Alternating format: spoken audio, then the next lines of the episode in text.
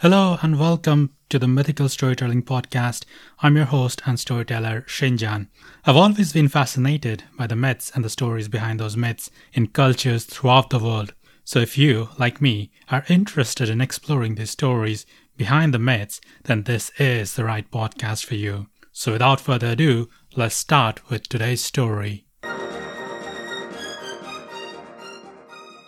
Today's story is called Arachne, as retold by Lillian S. Hyde. Brought to you by Holiday Whisperers, your bespoke and personal holiday planner. Visit holidaywhisperers.co.uk today for all the help you need and want to plan your next holiday. And the best part is that it's completely free, so get onto that website now. Also, if you're an aspiring podcaster like me and don't know where to start, check out buzzsprout.com Buzzsprout is hands down the easiest and the best way to launch, promote, and track your podcast. Your show can be online and listed in all the major podcast directories like Apple Podcasts, Spotify, Google Podcasts, and more within minutes of finishing your recording. And if you sign up for a paid plan through the link in the description, you will receive a $20 Amazon gift voucher. How cool is that? Right, let's get on with the story now. Arachne lived in a small village on the shores of the Mediterranean. Her parents were very poor. While her mother was busy cooking the simple meals for the family or working in the fields, Arachne used to spin all day long. Her wheel made a steady whirring like the buzzing of some insect. She grew so skillful from constant practice that the threads she drew out were almost as fine as the mists that rose from the sea nearby.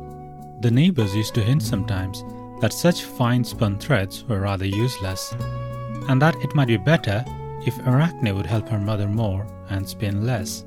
One day, Arachne's father, who was a fisherman, came home with his baskets full of little shellfish, which were of a bright crimson or purple color.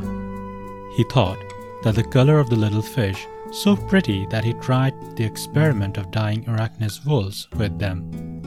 The result was the most vivid hue that had ever been seen in any kind of woven fabric.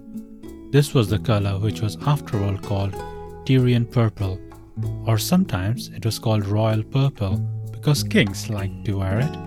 After this, Arachne's tapestries always showed some touch of the new color. They now found a ready sale and in fact soon became famous. Arachne's family changed their little cottage for a much larger house. Her mother did not have to work in the fields anymore, nor was her father any longer obliged to go out in his boat to catch fish. Arachne herself became as famous as her tapestries. She heard admiring words on every side, and I'm sorry to say that her head was a little turned by them, when, as often happened, people praised the beautiful color that had been produced by the little shellfish. She did not tell how her father had helped her but took all the credit to herself. While she was weaving, a group of people often stood behind her loom, watching the pictures grow. One day, she overheard someone say that even the great goddess Minerva, the patron goddess of spinning and weaving, could not weave more beautiful tapestry than this plain fisherman's daughter.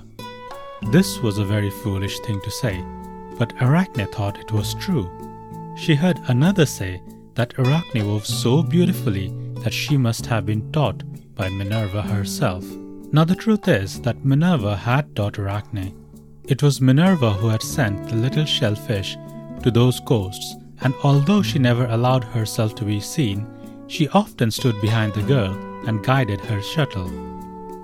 But Arachne, never having seen the goddess, thought she owed everything to herself alone and began to boast of her skill. One day she said, It has been said that I can weave quite as well, if not better, than the goddess Minerva. I should like to have a weaving match with her, and then it would be seen which could do the best. These wicked words had hardly left Arachne's mouth before she heard the sound of a crutch on the floor. Turning to look behind her, she saw a feeble old woman in a rusty grey cloak. The woman's eyes were as grey as her cloak, and strangely bright and clear for one so old.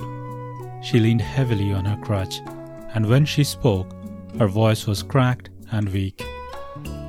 I am many years older than you, she said. Take my advice. Ask Minerva's pardon for your ungrateful words. If you are truly sorry, she will forgive you. Now, Arachne had never been very respectful to old persons, particularly when they wore rusty cloaks, and she was very angry at being reproved by this one. Don't advise me, she said. Go and advise your own children. I shall say and do what I please. At this, an angry light came into the old woman's grey eyes. Her crutch suddenly changed to a shining lance. She dropped her cloak, and there stood the goddess herself. Arachne's face grew very red and then very white, but she would not ask Minerva's pardon even then. Instead, she said that she was ready for the weaving match. So, two weaving frames were brought in and attached to one of the beams overhead. Then Minerva and foolish Arachne stood side by side, and each began to weave a piece of tapestry. As Minerva wove, her tapestry began to show pictures of mortals who had been foolhardy and boastful, like Arachne, and who had been punished by the gods. It was meant for a kindly warning to Arachne. But Arachne would not heed the warning. She wove into her tapestry pictures representing certain foolish things that the gods of Olympus had done. This was very disrespectful, and it is no wonder that when Arachne's tapestry was finished, Minerva tore it to pieces. Arachne was frightened now, but it was too late. Minerva suddenly struck her on the forehead with a shuttle. Then Arachne shrank to a little creature no larger than one's thumb. Since you think yourself so very highly skillful in spinning and weaving, said Minerva, you shall do nothing else but spin and weave all your life. Upon this, Arachne in a new shape ran quickly into the first dark corner she could find. She was now obliged to earn her living by spinning webs of exceeding fineness, in which she caught many flies, just as her father had caught fish in his nets. She was called the spinner.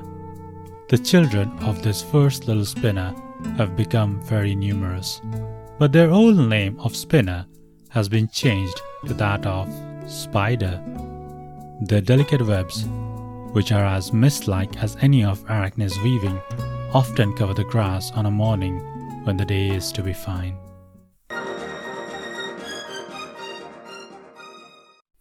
Thank you for listening to today's story. I hope you've enjoyed it. If you have any thoughts or comments, you can reach out to me on my Twitter. My handle is blabberingshin, or you can email me at iamshinjan at gmail.com. So that is I-A-M-S-H-I-N-J-A-N at gmail.com. Please subscribe to my podcast if you've liked my work, and don't forget to share it with your friends and family.